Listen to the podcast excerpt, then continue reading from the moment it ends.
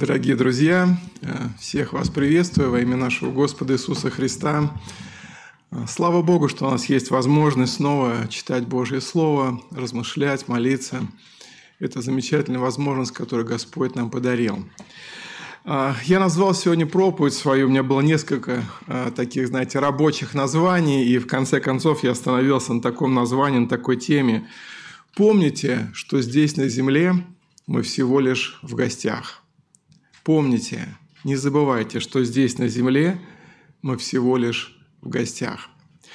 А, интересно, что Священное Писание очень много и положительно говорит о гостеприимстве, что мы, как христиане, должны быть гостеприимными, и это важно, когда христиане ходят в гости друг к другу, общаются, дружат, домашние группы посещают, дома собираются на молитвенные группы. И важно, когда мы приглашаем неверующих друзей к себе или сами к ним приходим, чтобы рассказать им Евангелие, чтобы как-то подружиться с ними, повлиять на них. Это очень замечательное такое качество, как гостеприимство. С другой стороны, мы знаем, что если, например, случаются такие ситуации, что если, например, пришли гости к нам, даже дорогие, желанные, но по каким-то причинам они, так сказать, загостились, да? А, уже пора идти, хозяевам пора убираться, ложиться, отдыхать, может быть, завтра на работу – вот, а гости не очень торопятся уходить, и есть даже разные шутки, там, как, как напомнить гостям, что пора уже уходить.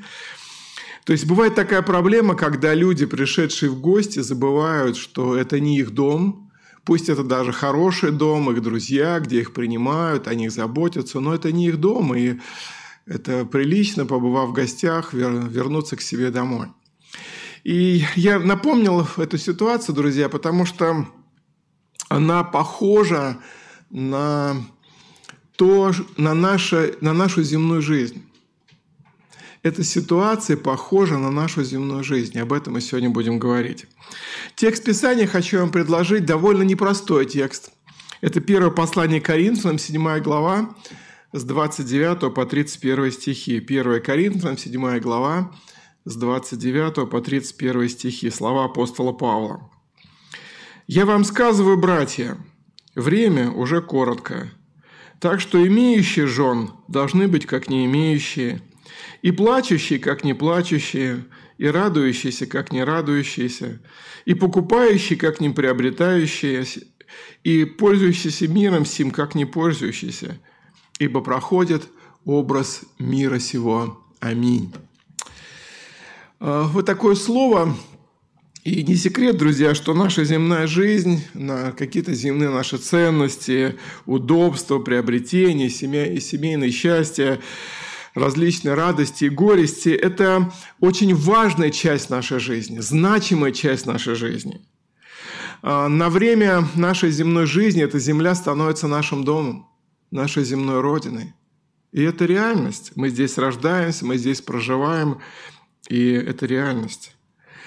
И более того, для людей, которые не знают Евангелия, не знают Иисуса Христа, не знают или не верят, или не хотят верить в загробную жизнь, о котором повествует Священное Писание, для них вот эта земля – это единственное, что у них есть. Как говорят, это наше все. Это наше все. И если эта земля – это наше все, тогда понятно, почему люди начинают э, жить, э, так сказать, в полное свое удовольствие, знаете, по принципу «бери от жизни все, что хочешь, ешь, пей, веселись, ибо завтра умрем». Потому что это все, и пока ты молод, все возьми от молодости, пока ты в средних годах, все удовольствия, все радости какие-то земные, постарайся вкусить и, и так далее, и так далее. Но так живут люди мира сего. И, к сожалению, вот это влияние людей мира сего, их философия, их мировоззрение нередко оказывает э, такое разлагающее действие и на церковь Иисуса Христа. К сожалению. И вот в этом послании к Коринфянам мы встречаем вот эти моменты, когда жизнь мирских людей, окружавших церковь в Коринфе, она в какой-то степени развращала, разлагала, сбивала с толку христиан – которые уже познали Господа и понимали, и верили, и сознавали, что земной жизнью все не кончается. И эта ситуация была в Коринфе, и эта ситуация повторяется снова и снова.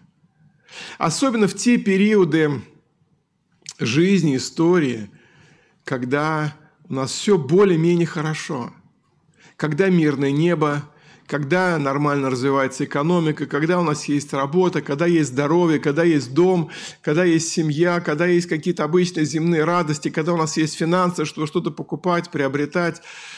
Вот в такие моменты, к сожалению, даже мы, христиане, ученики Господа Иисуса Христа, порой забываем, что земля – это всего лишь наш временный дом, что здесь мы всего лишь в гостях – и цель, с которой Бог поместил нас в эту, на эту землю, прежде всего найти Бога. Помните, да, в Деяниях апостолов написано? С тем, чтобы они искали Бога, не найдут ли, Он недалеко от каждого из них. А найдя Бога, посвятить Ему свою жизнь, служению Ему, прославлению, угождению Ему. И в этом высшая цель человеческой жизни.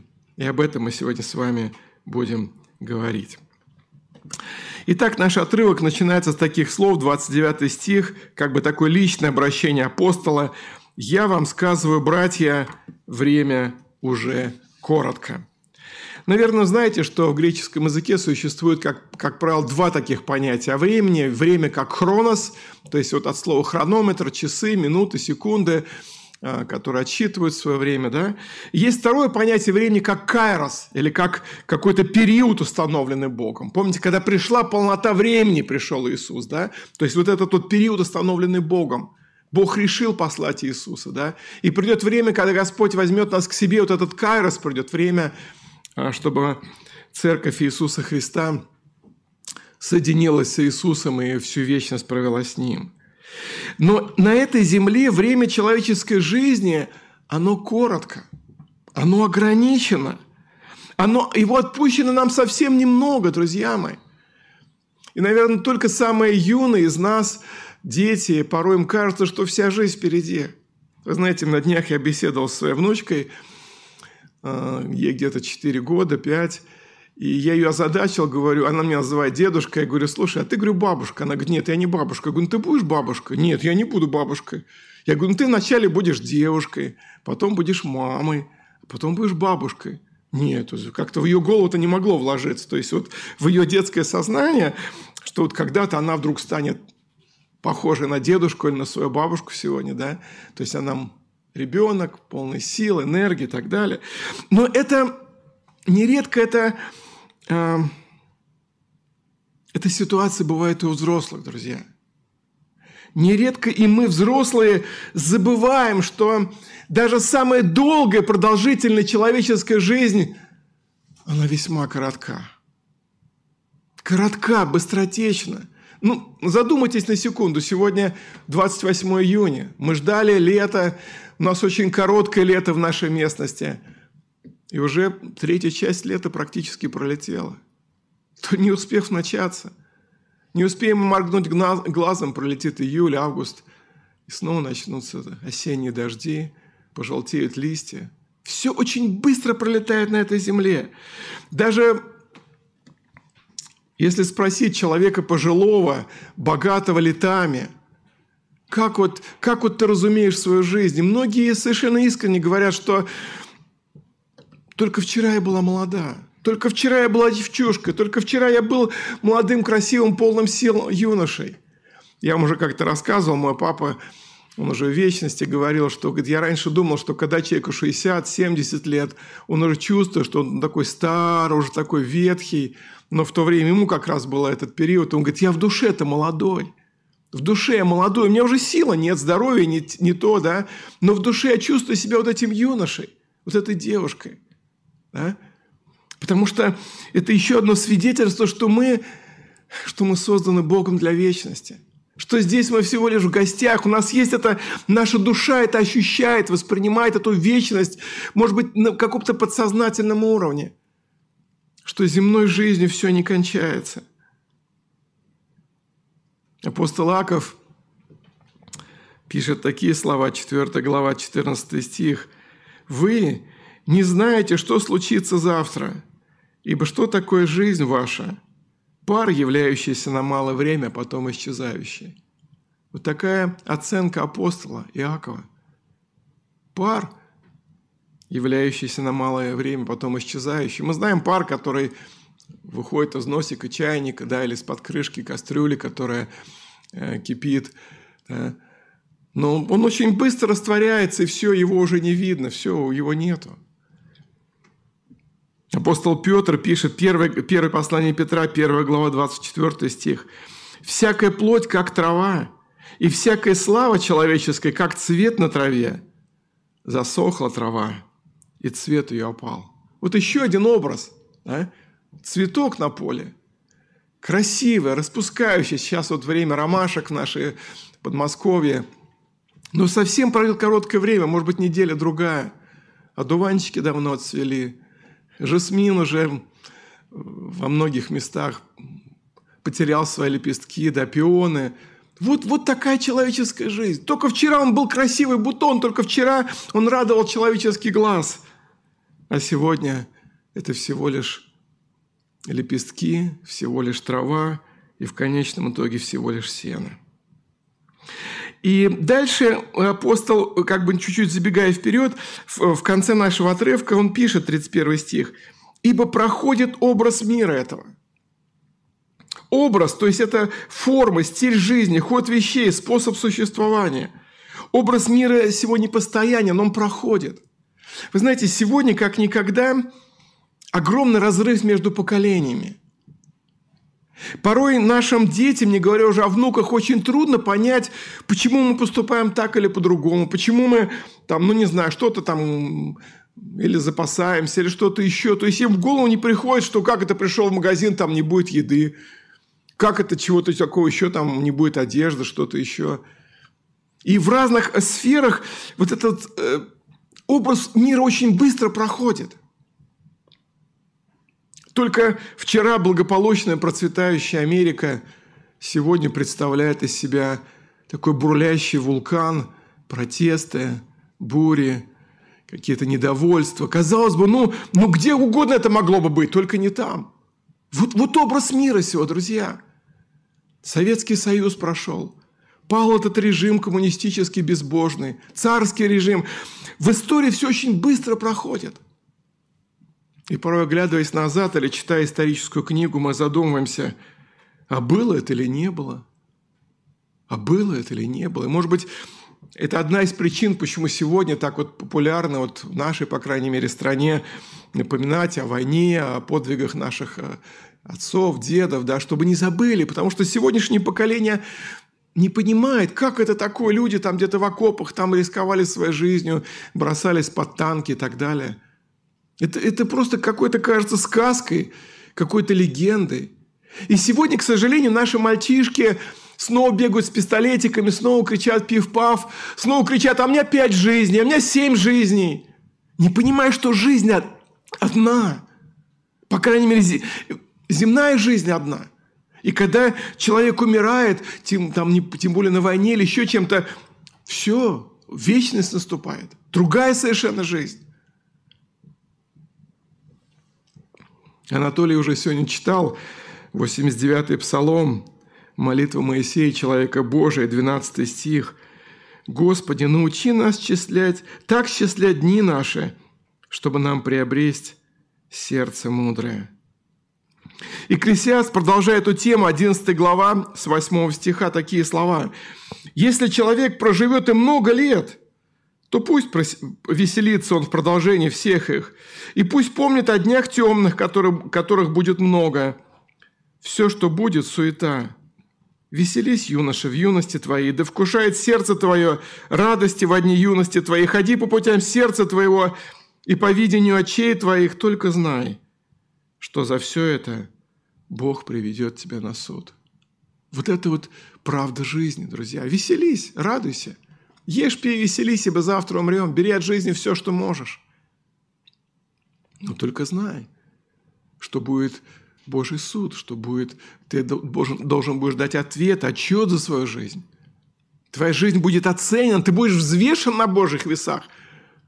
Бог вынесет свой вердикт о твоей жизни. если только ты не примирился с Богом через Господа Иисуса Христа, если ты не покаялся, не принял Его своим Спасителем – у тебя не будет ни одного шанса оправдаться. Ты просто промотаешь, прокутишь, провеселишься, как вот та стрекоза из басни Крылова, да? Наступит зима, и ничто тебя не спасет. Поэтому мы сегодня, как церковь, как проповедники Евангелия, напоминаем Евангелие Господа Иисуса, что пока есть время, пока в сознании, пока звучит эта добрая благая весть об Иисусе, примиритесь с Богом. Не откладывайте на завтра, покайтесь, уверуйте, познайте, что Он есть Бог, что Он любит вас – что Он один может вот в этой краткости, суетности жизни дать вам смысл, дать вам цель, дать вам значимость этой жизни. И тогда, проживая свою жизнь, у вас не будет разочарования, не будет какого-то потрясения, что а для чего вообще я жил и стоило ли за этого жить. Только Иисус может наполнить нашу жизнь своим небесным смыслом. Поэтому, дорогие братья и сестры, дорогие люди, Божии, верующие, нам следует помнить, что мы здесь всего лишь в гостях, что наша жизнь временная, быстротечная, образ мира сего проходит. Нам нужно понимать превосходство вечного над временным, чтобы мы, как в одной христианской песне поется, глубоко корней не пускали в эту землю. И вот дальше, вот как бы это было такое вступление апостола Павла, а дальше он говорит о трех важных моментах, апостол Павел. В чем чаще всего оказываемся уловлены люди? И из-за чего ли, благодаря чему мы порой оказываемся вот связанными этой жизнью, забываем, что мы всего лишь в гостях, и оказываемся не готовыми ко встрече с Господом, к вечности – и первое слово, которое мы здесь видим, 29 стих до конца читаем. «Я вам сказываю, братья, время уже коротко, так что имеющие жен должны быть, как не имеющие». Это утверждение довольно радикальным. Но оно имеет смысл, исходя из первой части, что время коротко, что жизнь быстротечна – и это одно из немногих мест Священного Писания, которое предупреждает о том, что человек Божий не должен быть чрезмерно привязан, связан, порабощен, захвачен даже семейными узами. Очень много в Библии э, текстов или таких идей, что брак – это прекрасно, нехорошо быть человеку одному. Бог задумал институт брака. Это воля Божия, чтобы люди плодились, размножались. Очень много текстов в Ветхом Завете, в Новом Завете. Брак – это прообраз отношений Иисуса Христа с церковью и так далее, и так далее. Но здесь апостол Павел, исходя из краткости этой, этой жизни, предупреждает, что супружеские заботы, попечения о домашнем очаге могут стать узами, сетью, которая захватит христианина целиком и полностью и лишит его духовной жизни – лишит его возможности развиваться, познавать Господа, служить церкви, служить распространению дела Евангелия. За время моего служения, в свое время я трудился как молодежный лидер, уже много лет как пастор. Друзья, я видел людей, особенно братьев, одаренных обильно от Господа различными дарами, хороших проповедников – певцов, благовестников, имеющих замечательные дары для служения Господу, для служения церкви, для служения ближним. Но, если так можно сказать, они не очень удачно женились, и их супруги просто подрезали им крылья. И их супруги сделали все, чтобы не дать возможности вот этому благословенному потенциалу, этим дарам Духа Святого развиться, раскрыться через этого брата, чтобы действительно он стал благословением для Церкви Божией, для спасения многих людей. Друзья, это очень опасно, когда семья вот вместо этого благословения, вместо этой радости, вместо этого, этой поддержки вдруг оказывается вот связывает, или обрезает крылья, или лишает силы. Как Один мой знакомый брат говорил, что ночная кукушка всех перекукует. Если будет ку-ку, ку-ку, хочу, купи, денег мало, у нас этого нет, а вот это хочу, а это старое, а вот это, ну, это, и вот это ку-ку, ку-ку, ку-ку, оно нередко выхолащивает и лишает силы и всю семью, и мужа как главу семьи. Ему приходится идти, может быть, на вторую, на третью работу, и львиную долю своей жизни, своего времени, своих сил, своих талантов посвящать, может быть, бизнесу, может быть, какой-то другой работе, может быть, двум-трем работам – да, уровень жизни, возможно, поднимается в этой семье. Возможно, какие-то вот эти куку, -ку, возможно, какие-то притязания, желания, ожидания жены удовлетворяются, но у многого конца не будет, друзья. Так устроено в жизни, что стоит нам только чуть-чуть удовлетворить одни желания, как появляются другие – Насытить, казалось бы, свою плоть или свое воображение или желание чем-то одним, как тут же появляется, открывается горизонт, перспективы, когда хочется все новое и новое и новое. И чуть ниже, в 35 стихе этой 7 главы апостол Павел напишет, «Говорю это для вашей же пользы, не с тем, чтобы наложить на вас узы, но чтобы вы благочинно и непрестанно служили Господу без развлечения». То есть вот в этом контексте, вообще контексте всей седьмой главы а, первого послания к Коринфянам, вот как бы брак, есть такое предупреждение от Господа через Павла, что брак может стать определенным развлечением. Да? Из благословения стать развлечением, стать просто каким-то чем-то земным, прельщающим, обольщающим, захватывающим человека – и помните, мы сказали э, вот в начале этой части, что для Павла это было довольно радикальное заявление. Почему? Потому что как еврей, апостол Павел понимал, что семья – это высочайшая ценность. Супружество – это высочайшая ценность. Деторождение, дети – это высочайшая ценность. Один богослов пишет так. «Иудейская традиция рассматривала брак как идеальное состояние – и на безбрачие смотрела как на нарушение Божьей заповеди «плодитесь и размножайтесь». Возможно, по этой причине некоторые из христиан-евреев оказывали давление на неженатых христиан из язычников, убеждая их жениться. Кстати, в наши дни тоже такое бывает, когда на неженатых людей, несемейных людей оказывается довольно сильное давление. Причем, знаете, давление не с любовью, не с желанием помочь как-то, поддержать человека, услышать его, понять, что у него на сердце, а просто какой-то критики, какой-то, знаете, эм, я даже не какое слово подобрать. Кто-то сказал, что я э, перестал ходить на свадьбы, а стал ходить только на похороны. Почему? Потому что там никто не спрашивает, когда твоя очередь придет, да?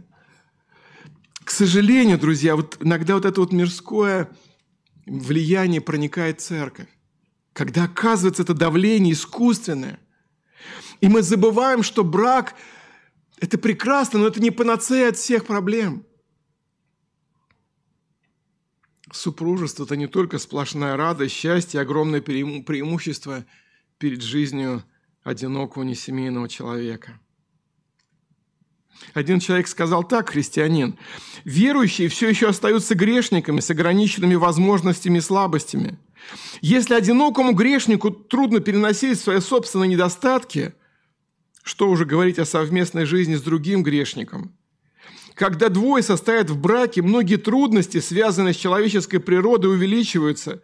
Совместная жизнь открывает глаза на взаимные недостатки супругов. Дети верующих родителей рождаются такими же грешниками, как и другие дети, и даже приходя к спасению, не становятся безгрешными. Они также могут продолжать ссориться и друг с другом, и со своими родителями. Таким образом, друзья, здесь как бы звучит такое предостережение апостола Павла, что брак, разрешая одни трудности, решая одни проблемы, в то же время приводит к другим. К другим, которые, которые неведомы человеку несемейному. И брак не был задуман Богом как панацея от всех бед. Это тоже где-то, знаете, такое мирское вот влияние, мирская психологии, мировоззрения. что стоит только тебе найти вот этого единственного любимого на всю жизнь, и у тебя все проблемы решатся, ты просто будешь счастлив, каждый день будешь просто только ликовать и радоваться. И многие верят в этот миф. Иногда приходят к пастору и говорят, о, пастор, все мои проблемы только из-за того, что я никак не могу выйти замуж или жениться. Если бы только эта проблема решилась, все остальные бы они отпали сами собой.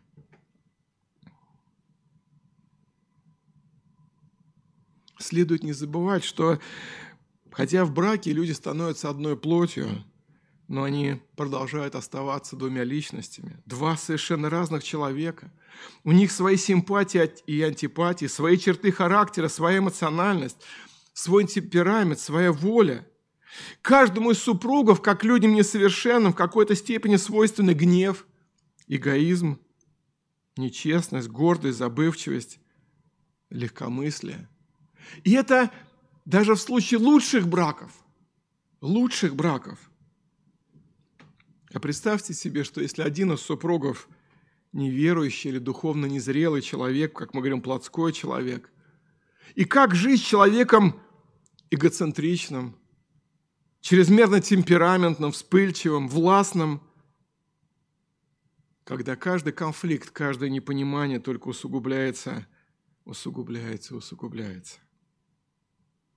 Жизнь в браке – это не секрет. Сопряжена с конфликтами, требованиями, трудностями, жертвами и взаимными уступками, которых просто нету в жизни людей одиноких.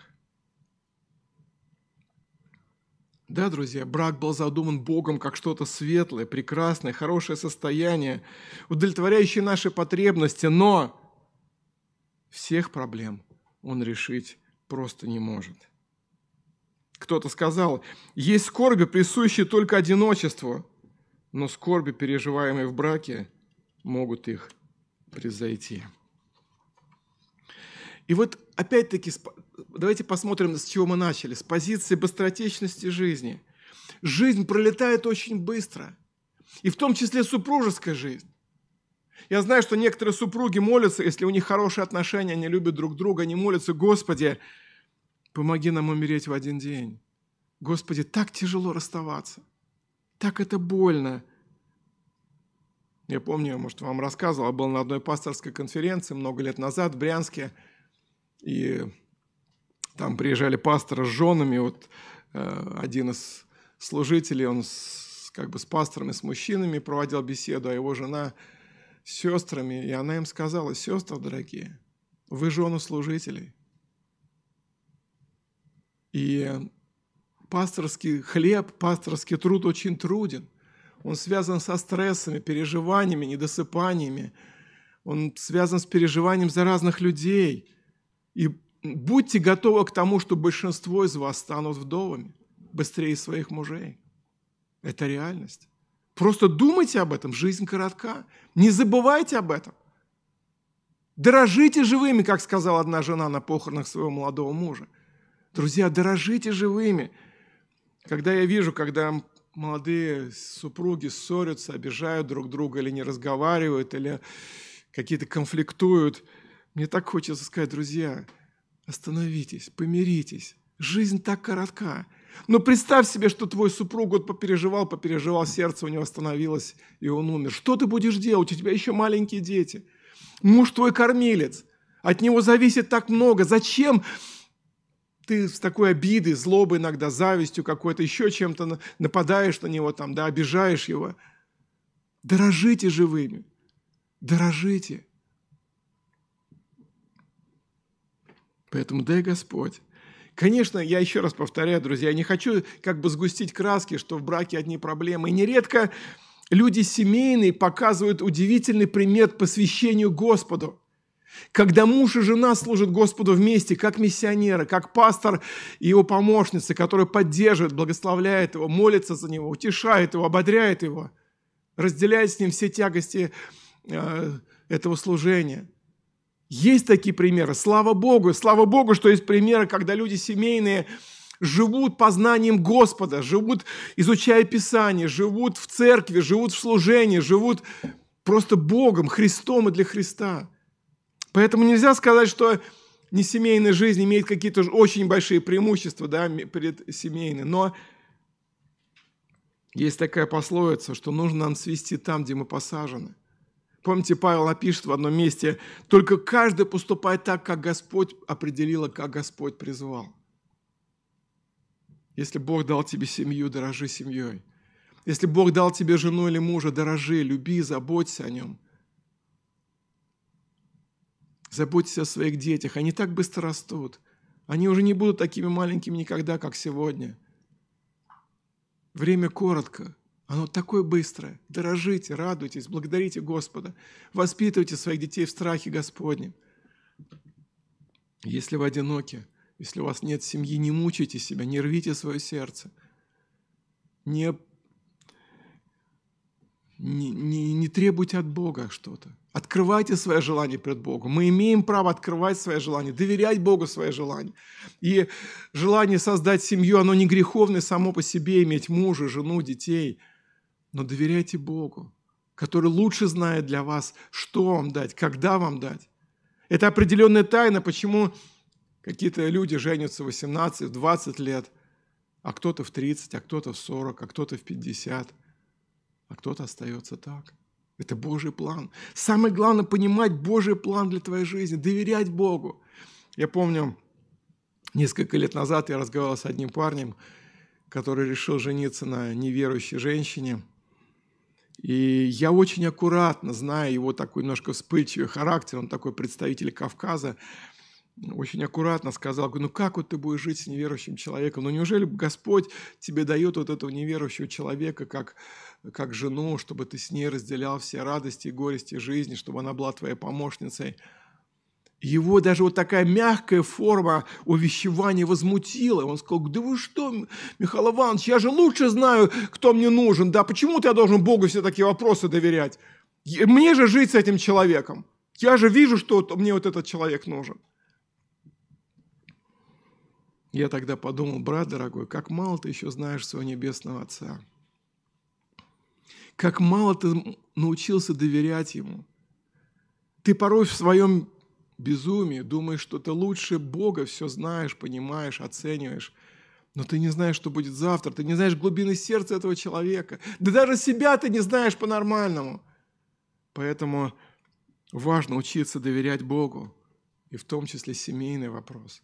Не тяготиться, не мучиться, не завидовать, не, не обижаться на Бога, но доверять Ему, открывать свои желания и доверять Господь. Впрочем, не моя воля, но Твоя да будет.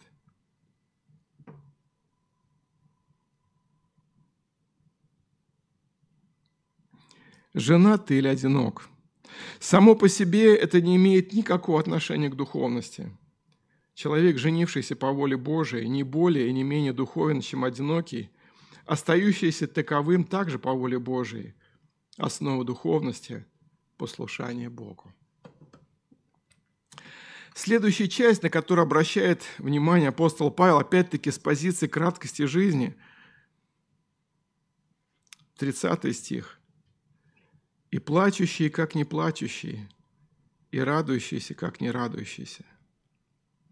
Еще один такой, знаете, большой пласт человеческой жизни – наша эмоциональность. Наша эмоциональность. Кто-то мудро сказал, что жизнь каждого человека похожа на наряд, которым Бог наделил зебру. Это чередование черных и белых полос. И мы все проходим, иногда проходим через эти белые полосы мира, радости, счастья, успеха, благоденствия, хорошего здоровья, крепости, силы, энтузиазма. Когда мы бодры, веселы, когда мы, если и плачем, то плачем от счастья, от радости. Но в нашей жизни случаются и темные полосы, и серые полосы, и черные полосы.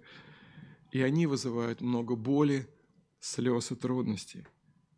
Мы болеем, мы стареем. Мы можем потерять работу, мы можем ослабеть физически, мы теряем друзей, расстаемся с теми, кто дорог нашему сердцу. И в такие минуты у нас совершенно другие эмоции, слезы льются, боль. И мы уже об этом с вами недавно говорили, что верующие, в этом нет никакого греха, никакой проблемы, если христианин, уповающий на Господа в минуты боли, страданий, плачет, переживает. Но призыв апостола Павла другой, обратите внимание, что мы не должны радоваться или плакать чрезмерно. Чрезмерно. С одной стороны, как бы Господь не отрицает нашу эмоциональность, Он создал нас эмоциональными, но Он не хочет, чтобы мы в этой эмоциональности буквально утонули. Такое отношение к эмоциональности, конечно, не связано с любовью Божией. Но христианская любовь это, – это больше, чем просто эмоциональность, это больше, чем чувство. Христианская любовь – это акт воли, а не просто реакция на обстоятельства – Истинная любовь поможет определить пропорцию и место эмоций в жизни каждого христианина. Друзья, это, это часть нашей жизни. Иногда мы радуемся, иногда мы печалимся, иногда смеемся от радости, веселимся, встрече, празднику, чему-то светлому, доброму. В другое время плачем, рыдаем от горечи, от боли, от одиночества, от тоски – но духовный христианин, зрелый христианин, именно к этому призывает нас апостол Павел, не, не падает духом, не теряет голову. Он, он не лишен надежды. Он не лишен стимула жить дальше, идти вперед. И мы уже как-то об этом говорили, друзья, что важно выстраивать правильные, близкие, сердечные отношения с Господом тогда, когда у нас еще все хорошо, когда гром не грянул, когда беда не пришла. Отношения доверия, отношения любви, отношения познания Господа, Его благодати, Его доброты, Его милости. Важно в такие минуты, когда еще гром не грянул, помнить о краткости жизни – что сама жизнь и все, что Господь допускает, и радость, и трудность, они проходящие. Они проходящие. И радость это, – это тоже, знаете, с одной стороны желаемое, с одной стороны это то, что манит нас радоваться, веселиться, торжествовать. С другой стороны, она тоже проходящая. Вот насколько я вижу, что вот в это время, на это время карантина, когда многие люди сидели дома в четырех стенах, особой популярностью пользовались всевозможные юмористические шоу, программы, когда люди как-то вот, вот от этой, может быть, какой-то тоски, бесцельности, вот желая пережить это время э, вот, карантина, буквально с утра до вечера крутили, там, не знаю, на Ютубе, где каких-нибудь там уральских пельменей, комедий-клаб и так далее, так далее, так далее – как-то заполнить свою пустоту, чем-то как-то себя взбодрить, да, чем-то себя ну, заинтересовать, где-то посмеяться, где-то забыться. Друзья, но в этом есть большая опасность для христиан, друзья. Большая опасность. И первая опасность в том, что многие современные, особенно шутки, шоу, они очень грязные. Все шутки, как говорится, ниже пояса. Там много всякой пошлости, много всякой безнравственности – если мы это смотрим, если мы это проглатываем, если мы открываем для этого свою душу, а если еще там рядом с нами наши дети, и мы как бы им говорим, что ну это нормально, такие анекдоты нормально, такие шутки нормально, это не, ну это просто шутка. Друзья, это страшный яд, который, который развращает жизнь христианина, лишает нас целомудрия, страха Божия, лишает нас чувствительности, где плохо, где опасно – где то, что может навредить, где то, что может разрушить, отравить. Поэтому дай Господь, чтобы мы вот в этом контексте радующиеся были как не радующиеся. И кроме того, вот эта вот индустрия развлечений, шуток, юмора, это по большому счету это пустое времяпрепровождение – когда люди часами, днями, часами сидят, хохочут, что-то новое, новые ищут, да, какие-то новые шутки, как, знаете, как какой-то наркотик, какую-то зависимость уже попадают, какую-то буквально э, в рабство. Я помню, что когда еще до моего обращения, еще был юношей, Тогда не было столько шоу, ну, тоже были какие-то комедии, такие фильмы с комедийного жанра. И я помню очень хорошо, когда я изредка ходил на эти фильмы и смотрел, и как-то, знаете, во, во время фильма ты входишь в жизнь этих героев, да, там их песни, их рассуждения, их шутки, и, и тебе так хорошо, тебе так приятно, тебе так весело, ты забываешь о, какой-то своей такой серости и пустоте жизни, и вдруг загорается слово «конец». Конец фильма, конец программы. И я помню, в такой момент у меня было ощущение, что меня обманули, что меня просто вели-вели и бросили – что, что это просто был какой-то другой, нереалистичный, выдуманный мир, который вроде бы увлекал, вроде бы радовал, вроде бы поднимал настроение, но как только экран газ, как только загоралось слово «конец», я возвращался к своей реальности. И не зная на тот момент Господа как личного Спасителя, вот эта вот какая-то тоска, вот эта пустота еще больше наваливалась на мою жизнь. Поэтому, друзья дорогие, в Библии очень много говорится о том, что радость человека Божия должна быть только в Господе. 32-й псалом «Радуйтесь, праведные о Господе, правом прилично словословить». Апостол Павел в нескольких посланиях пишет эту фразу «Радуйтесь всегда Господи», еще говорю «Радуйтесь».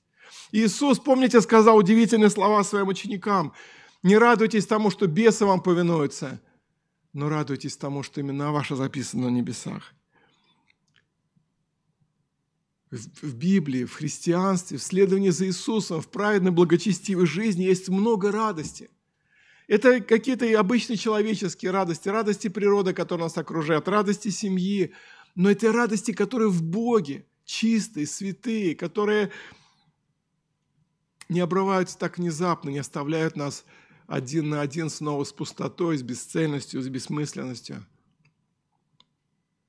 Я знаю примеры людей, даже верующих, которые вот ожидая очень много от какой-то радости, от какой-то покупки, от какого-то события, от какого-то приобретения или даже от супружества, потом нередко оказывались очень разочарованными. И помню, как один муж сказал молодой, и это все? Вот, вот это вот и все? Как бы то, чего я жаждал, то, чего, куда рвалась моя душа, то, что меня влекло, то, что меня манило, вот, вот это и все. Поэтому дай Господь, дай Господь, чтобы мы помнили, что мы в гостях, что это временный наш дом, и чтобы мы были радующиеся, как не радующиеся, и плачущие, как не плачущие, ибо проходит образ мира сего. И последний момент, на который обращает внимание апостол Павел, 31 стих. «И пользующийся миром сим, как не пользующийся, ибо проходит образ мира сего». Мы уже отчасти коснулись этой темы выше, друзья. Действительно, когда люди живут в период изобилия, благоденствия, мира, то им хочется все большего, большего, большего, более сладкого, более приятного, более чего-то комфортного, более удобного – и люди, окружающие нас, опять-таки, мы уже об этом говорили, очень сильно влияют на нас. Они живут с этим ненасытимым желанием постоянно иметь что-то новое, большее, лучшее, современное, удобное, комфортное. И особенно, наверное, это у тех людей, кто живут в нашем городе, в Москве, у которых, наверное, жизненный уровень все-таки немножко выше, чем в других городах России. Вот эта погоня – погоня, приобретать, приобретать, приобретать. И сегодня гости столицы, приезжая в Москву, уже меньше ходят по музеям и выставкам, а идут супермаркеты, гипермаркеты. Любят ходить по магазинам, ярмаркам, торговым центрам, бутикам и покупать, покупать, покупать, покупать, покупать. Нас уже не удивляют огромные тележки в магазинах наваленный всевозможной поклажей, едой, одеждой, обувью. Иногда кажется, что или люди вообще голые до сих пор были, или какие-то голодные, вот их, так сказать, вот с голодного времени выпустили, они вот сейчас столько всего набрали. Особенно выходные праздничные дни очень трудно найти место для парковки около какого-то гипермаркета или супермаркета. Огромные длинные очереди устраиваются на кассах. И это не говоря уже про праздники, которые вообще, когда люди все сметают, и, казалось бы, просто как с голодного откуда-то вернулись, да? И люди покупают намного больше, чем им нужно. Намного больше, чем они могут скушать или сносить. И многим современным людям абсолютно неведомо, по крайней мере, в, в нашем окружении, как это носить обувь и одежду до тех пор, пока она уже сносилась. Когда она уже, когда она уже реально пришла в ветхость, и ну, просто уже надо купить новую. Мы стараемся, даже мы, христиане, не отстать от других, жить не хуже других. Жить так, словно мы собираемся всю вечность проводить здесь. Словно мы не в гостях, а это наш дом. Это наше постоянное жилище, где мы будем всю вечность проводить. Вот в чем проблема, друзья мои. Один человек сказал, накопление денег и вещей является главным занятием для многих христиан, не отличающихся в этом отношении от окружающего их мира. Многие из нас больше озабочены своим банковским счетом, домом, машиной, чем своим духовным состоянием, то есть больше озабочены внешним, чем внутренним. Мы очень привязаны к образу этого мира, хотя и знаем, что он проходит. Исследователи Библии предполагают, что вот это слово, которое написал здесь апостол Павел, возможно, причиной к его написанию было то, что апостол Павел, ему как-то Духом Святым было открыто, что грядут серьезные гонения на христиан. И буквально через там 10-20 лет вот эта волна жесточайших гонений на церковь обрушилась Э, на территории Римской империи. И он как бы говорит, братья и сестры, Церковь Божия, не увлекайтесь земным, не прилепляйтесь к земному, не обременяйте даже семейной жизнью, тем более какими-то покупками, не, не предавайтесь безудержной радостью или горю. Слава Богу, что мы не знаем, у нас нет такого, по крайней мере, откровения, мы надеемся, что не будет гонения в наши дни. Но мы должны понимать, что Вполне вероятно, что кризис экономический, который уже практически начался, он будет усиливаться. Кризис, спровоцированный вот этой пандемией, карантином, когда останавливался бизнес, другими причинами. И мы должны учиться жить, может быть, более скромно, больше экономить, более бережливо, учиться сами учить своих детей, чтобы выживать в это непростое время чтобы где-то умерять свои потребности, свои желания. И потому будьте покупающие, как не приобретающие, пользующиеся миром сим, как не пользующиеся. Даже те удовольствия, в которых нет в самом себе ничего безнравственного и излишнего, они могут быть мирскими. Нас могут слишком сильно заботить собственные интересы. Как бы иметь побольше свободного времени – как бы продлить свой отпуск, как бы получше его провести, как бы пораньше выйти на пенсию, как бы пораньше, устро... как бы лучше устроить свой дом и тому подобное. И тогда наши мысли сосредотачиваются вот на этом земном, временном. Нам кажется, что это принесет нам радость, мир, стабильность. И мы забываем, мы забываем, что мы только в гостях, и что величайшей ценностью является Иисус Христос и Его божественное откровение. Итак, друзья, подводя итог вот всему сказанному, хочется сказать, что с одной стороны, если мы внимательно еще раз посмотрим на этот текст, то мы увидим, что апостол Павел ничего не отвергает из вышеперечисленного. Не отвергает, не пренебрегает и брак, и радость, и печаль, и материальное благо, удовольствие. Все это имеет место быть и место в жизни и самых искренних христиан, детей Божьих. Более того, Павел, у нас сегодня просто другая тема, Павел не призывал к аскетизму. Прочитайте вторую главу послания Колосинам или 1 Тимофея, четвертую главу, где он жестко а, отвечает тем, которые призывали там и не жениться, там, да, или там каком-то пренебрежении о плоти. Павел не учит аскетизм, но он учит, что, для христиан, что христианину нужно помнить о краткости жизни. Помнить, что это земная, что здесь мы всего лишь в гостях. Помнить, что нас ожидает небесная Родина, дом наш.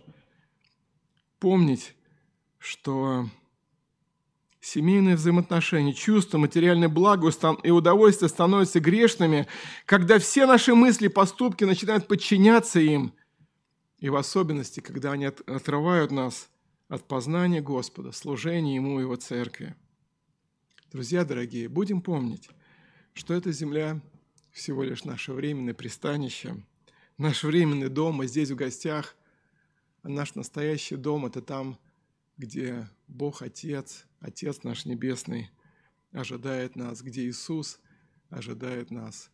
И благослови Господь, чтобы каждый из нас так прожил свою жизнь, чтобы в конце пути земного, оглядываясь назад, ему было не стыдно, что он через слишком много посвятил этому земному. Дай Господь, чтобы мы так прожили свою жизнь, чтобы в конце пути мы с радостью могли, когда бы Господь не пришел, утром, ночью, днем, чтобы мы могли с радостью воскликнуть «Ей гряди, Господи Иисусе! Я жду Тебя, я люблю Тебя. Ты самое большое сокровище, ты самый дорогой, самый ценный для меня. И ради Тебя, я ждал Тебя, и ради Тебя я готов все оставить, чтобы всю вечность провести с Тобой. Аминь. Давайте помолимся. Господь милосердный, праведный, благодарим Тебя за это слово, которое оставлено на страницах Священного Писания. Оно строгое, оно предупреждающее, оно очень серьезное. Господь, помоги нам помнить о краткости нашей жизни, что проходит наш век, проходит наша жизнь, что все обстоятельства меняются, Господь, но Ты неизменный Бог, Ты, ты скала, Ты крепкая башня, Ты тот, на которого мы можем полагаться вполне и всецело.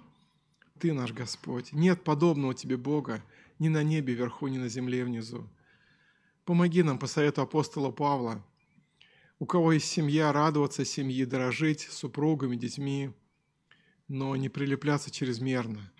У кого, если нет пока семьи, Господь, не мучить себя, не рвать свое сердце, не тосковать, не обижаться на Тебя, доверять Тебе эти вопросы и жить полноценной христианской жизнью, будучи пока не семейным человеком. Благослови, чтобы мы умели контролировать свои эмоции, радости и печали, и слезы. Благослови, чтобы мы умели контролировать свои желания, чтобы мы не поддавались на, на рекламу, которая порой очень много хочет нам дать или предложить то, что нам по большому счету не надо. Господи, помоги нам прежде всего искать Царствие Божие, правды Твоей. Ты сказал, ищите прежде всего Царствие Божие, правды Твоей, все остальное приложится вам. Благослови нас в этом, да светится имя Твое. Аминь.